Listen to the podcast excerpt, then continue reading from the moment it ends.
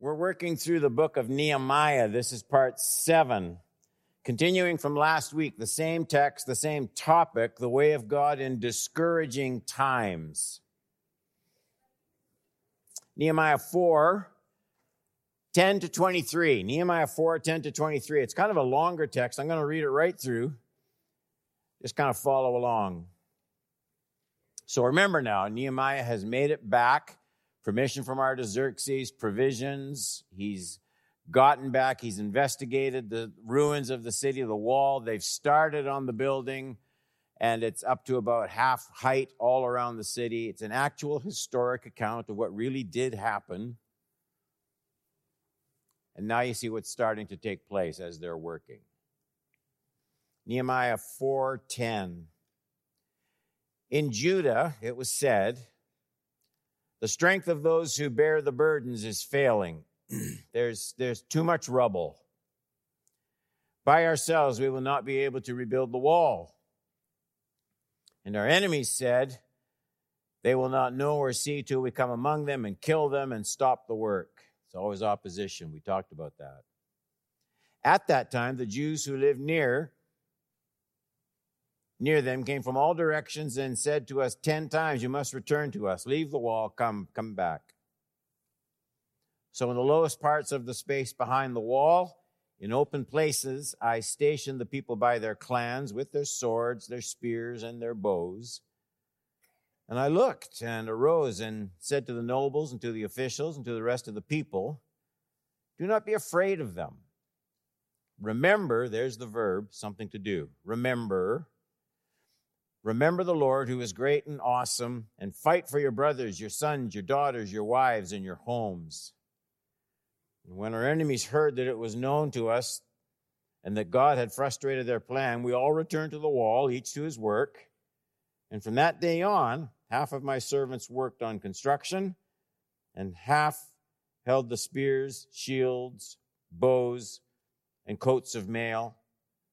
And the leaders stood behind the whole house of Judah who were building on the wall. Those who carried burdens were loaded in such a way that each labored on the work with one hand and held his weapon with the other. And each of the builders had his sword strapped to his side while he built. The man who sounded the trumpet was beside me, and I said to the nobles and to the officials and to the rest of the people, The work is great and widely spread, and we are separated on the wall, far from one another. In the place where you hear the sound of the trumpet, rally to us there. Our God will fight for us.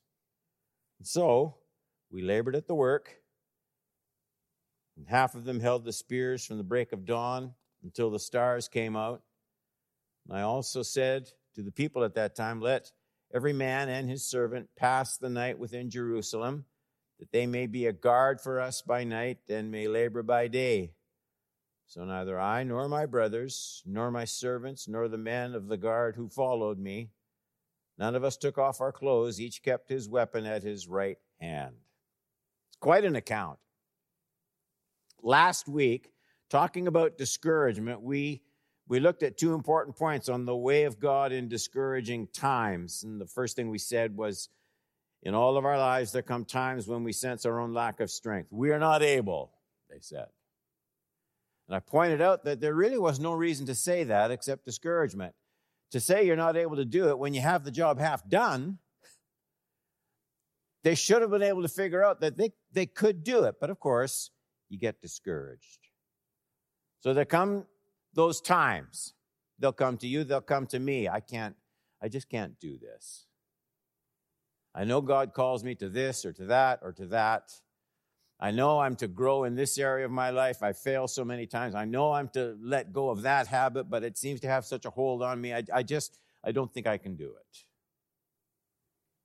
That was the first thing. And second, in all our work for the Lord, there come times when we lack vision. I'm going to talk about that a bit more tonight.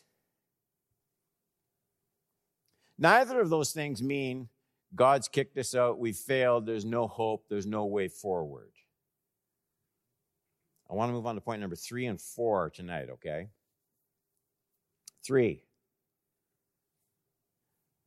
We're too weak. We can't do it. No vision. lose sight of it. The joy goes out of it. Nehemiah turns the people's attention back to God. It, it's in two verses. It's in the ninth verse and it's in the fourth verse, and I'm 14th. And I'm trying to stay close to the text because I want you to see it's very easy for stuff like this, rebuilding a life, to see it as being just sort of kind of positive, psychological, you know, upspeak, and let's all try and feel better about ourselves. And what I'm trying to show you is these aren't just principles like of living your best life now. I'm trying to show you that this is in this text, something God wants. So Nehemiah turns the people's attention back to God, verse 9 and 14. And we prayed to our God and set a guard as protection against them day and night. 14. And I looked and arose and said to the nobles and to the officials and to the rest of the people, Do not be afraid of them. Remember the Lord, who is great and awesome. Fight for your brothers, your sons, your daughters, your wife, your home. Now, at the beginning, everybody remembered the Lord. The beginning, they had this sense Artaxerxes, a pagan king, had let them all go. He had provided them with material.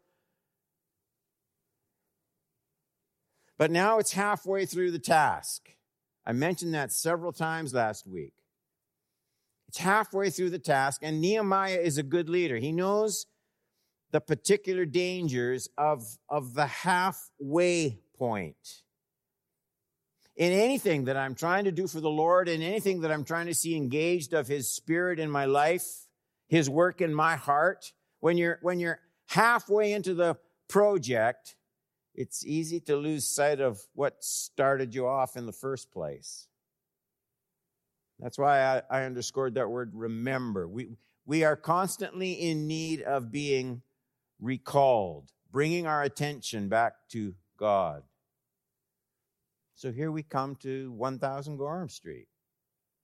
We do it, most people do it once at least a week. A lot of us do it twice a week and then something in the midweek. And the reason we do it is surely not that we just have nothing else to do. None of us is busy. We don't have any responsibilities. We're just trying to fill up our time so we go to church. I don't think that's the case. But we, we come back here because I know how it works in my life, and I hope you know how it works in yours. That you get you get about however many hours you sleep. But you get these these 16 hours or so every day when you're bombarded with the culture and the world and the values and the mindset of the world around you. And if you think that one hour on Sunday morning is going to be enough to counteract all that, not likely. And so we come here not to learn about God. Most of us come because we need reminding about the same things over and over again. And that's what that's what Nehemiah is trying to do here, calling people back, recalling their attention. This is what makes church a lot more important than most Christians think. You get these glorious promises that are designed for times of discouragement. You know them. They that they that wait upon the Lord. Well, what happens to them? Well, they renew something? What is it? Strength. Pastor Don, I just I can't do this anymore. You come together and you wait on God, and God puts strength back as we remember these things. You know the 23rd Psalm. He, he restores my soul. That's a beautiful, it's a beautiful picture under that first verse, they that wait upon the Lord shall renew their strength. It's not they that wait upon the Lord shall obtain strength. It's, it's renewing the strength and restoring my soul. Uh, you ever see somebody who's really good at taking an old rickety chair? The legs are loose and the fabric's ugly and it doesn't, you wouldn't support you. And then somebody can take it and they can tighten everything up. They can put a new cushion. They can sand it and stain it and they can and it looks that's a picture of restoring. That's what God does when his people come together and they recall certain things about God. They remember God's work. That's why Nehemiah calls the people back to God and away from all the discouraging accusations of their enemies. There's lots of things to discourage these people. There are voices speaking into them all the time, tearing them down, wearing them down. They need to come back to God if they're going to finish the work.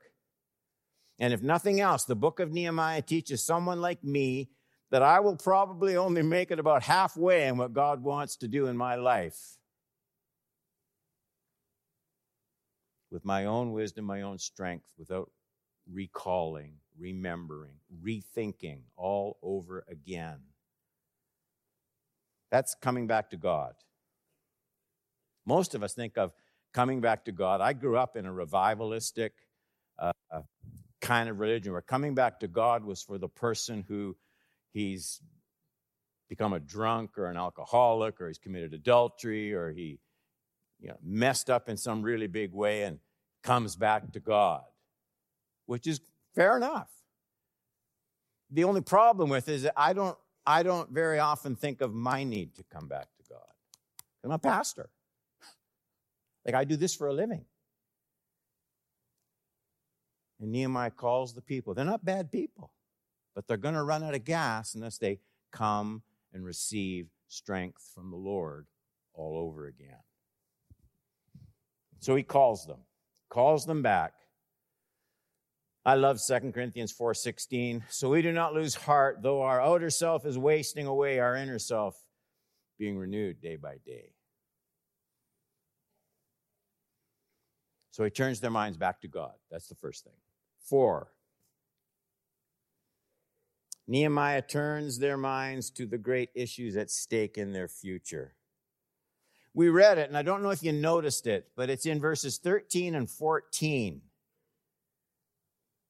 So, in the lowest parts of the space behind the wall, in open places, I stationed the people by their clans, with their swords, their spears, their bows.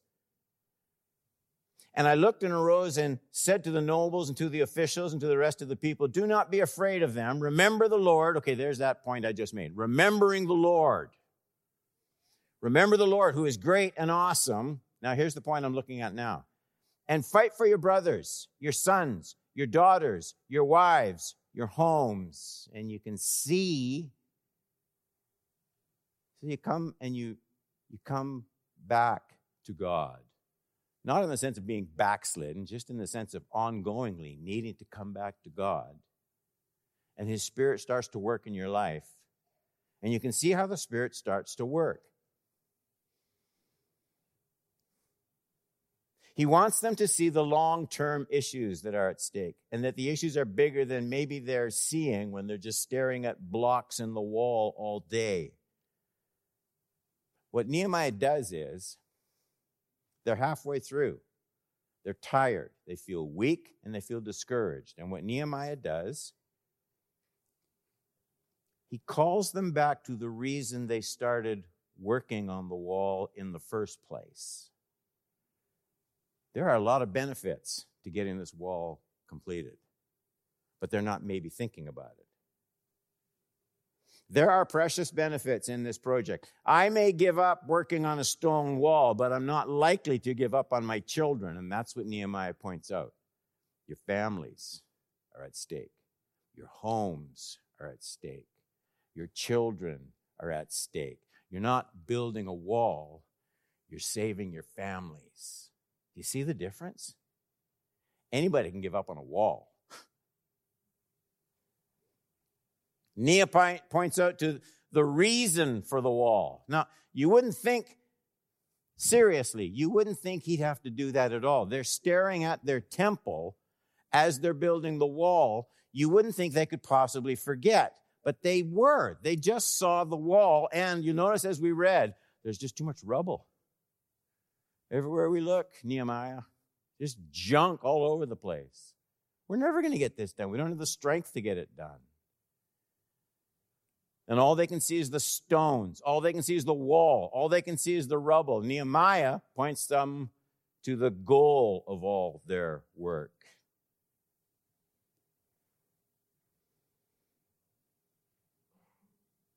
It seems strikingly possible somehow that in the middle of the work, you can start to see just the work. You can start to just see layers of stone upon stone. You can start to see a job rather than an objective. It can be true in the Christian life. It's easy to see it's easy to see the bits and pieces of the Christian life. Do this, don't do that. It's easy to see the bits and pieces of the Christian life without seeing the goal. It's easy to see the bits and pieces as the duty, the duties of holiness, the duties of pleasing God, the duties of being a good Christian.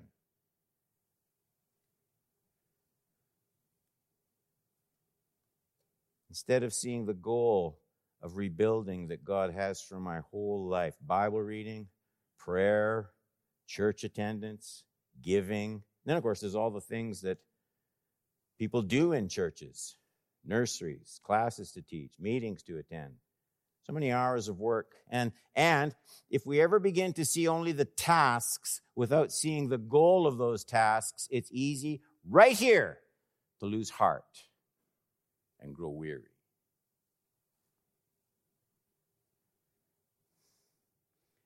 It's easier to see all of those pieces rather than the, the kind of life in God's kingdom that the Spirit wants to use all those things to build.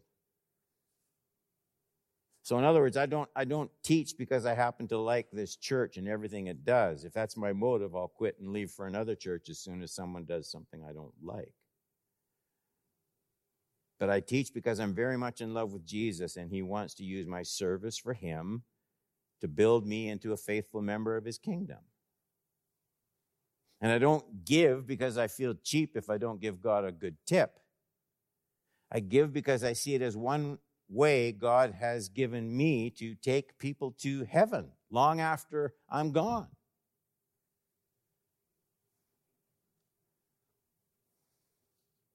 That's what Nehemiah is doing. Listen, people, it's not walls we're building, it's our future we're building. It's our homes, it's our lives, it's our families. Don't just see the work, see where this is going. I work in children's church. But that would be sadly understating it. Better to come into that place of ministry and say, there are future missionaries here in this room with these little toys. There are future political leaders in this room.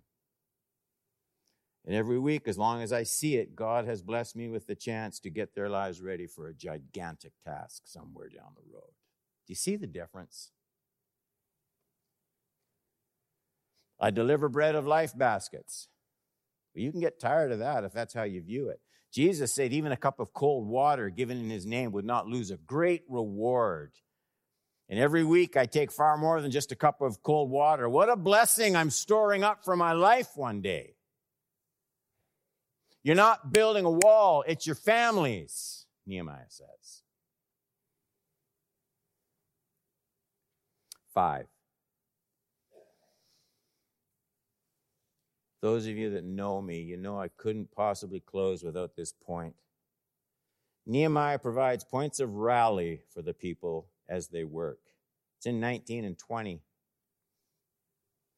And I said to the nobles and to the officials and to the rest of the people, the work is great, widely spread. We're separated on the wall, far from one another. In the place where you hear the sound of the trumpet, rally to us there. Rally to us there. Much of the time, the work had to take place while the people were fall apart, far apart rather, and, and each individual couldn't see the progress the others were making. That's an important teaching point. They couldn't see the walls going up in any section but their own. They couldn't see the good things God was doing. They couldn't see the challenges people were facing and how they were coping and what God was doing. They couldn't see the walls going up in any section but their own.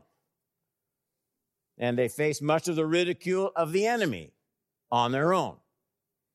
And they felt small and weak. They said that and discouraged. They said that too because they couldn't see all the other parts of the wall going up at the same time that their little tiny section was going up. And because the people were spread out, Nehemiah strategizes and organizes times of pulling them all together. The reason is simple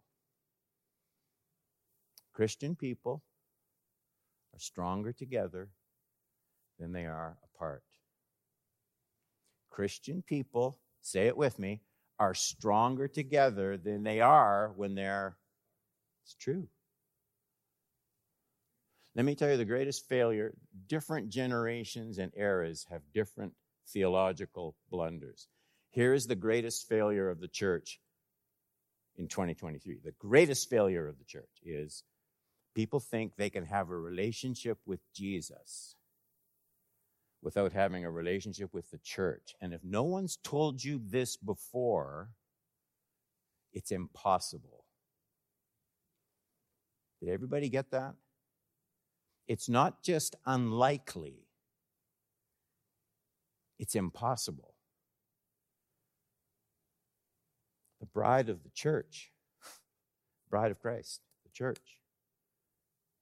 You, when, when you come to Jesus, you do come on your own, meaning I'm not a Christian because Michael and Daisy Horban were Christians. I have to have my own relationship with Jesus.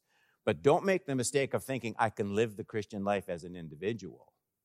I come individually and we're attached to a body. That's the only way God does anything in our lives. He attaches us in a covenant relationship to a local church.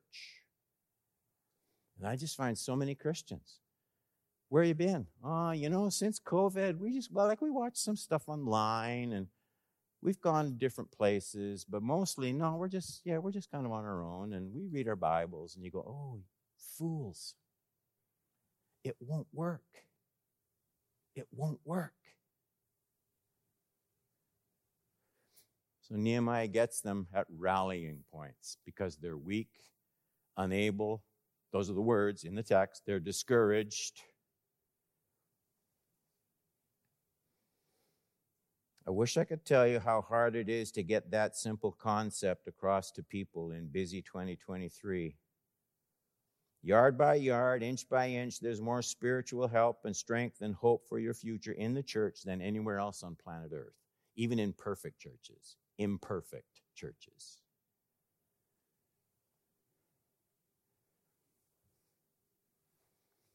Do you remember the old days?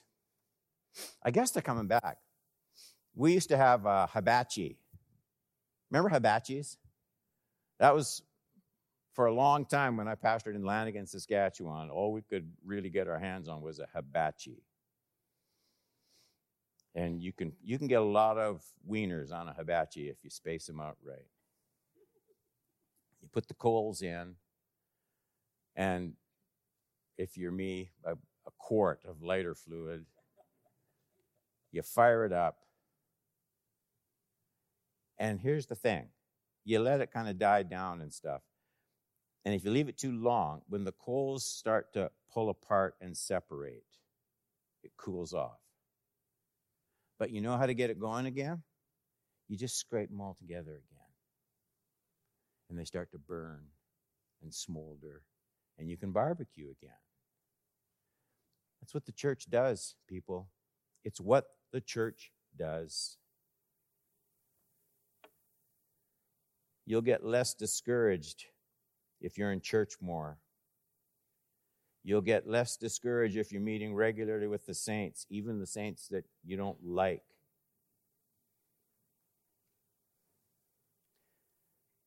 And let us consider how to stir up one another to love and good works. Not your good works, stir up one another, stirring up somebody else to love and good works.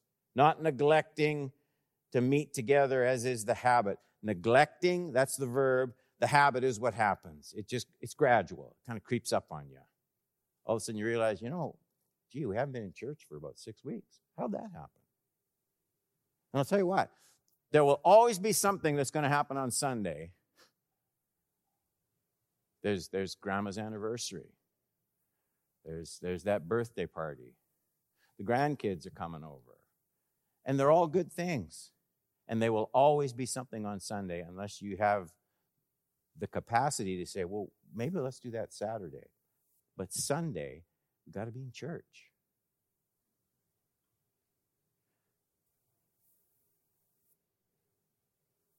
Do not neglect meeting together, as is the habit of some, but encouraging one another all the more as you see the day drawing near. What I see in that verse is this the day drawing near is what? We know. Second coming. How do you get ready for the second coming? Here's what this verse is saying You won't be ready if you neglect meeting together. You want to be ready for when Jesus comes back, meet together regularly. That's why the, the, the text deliberately links the habit of neglecting the church with being ready for the day when it approaches. It's drawing near. I don't know if you've noticed it. Watch the news. There's actually enough going on that it can be depressing a little bit. We need the church. We need the church even when it rebukes and corrects the goal is always to mend what is broken, to get our lives constructed again. God help us never to lose sight of it. Whatever you're rebuilding, don't stop. God's behind all those who spend their lives fixing things for his kingdom. Count on his grace. Let's pray.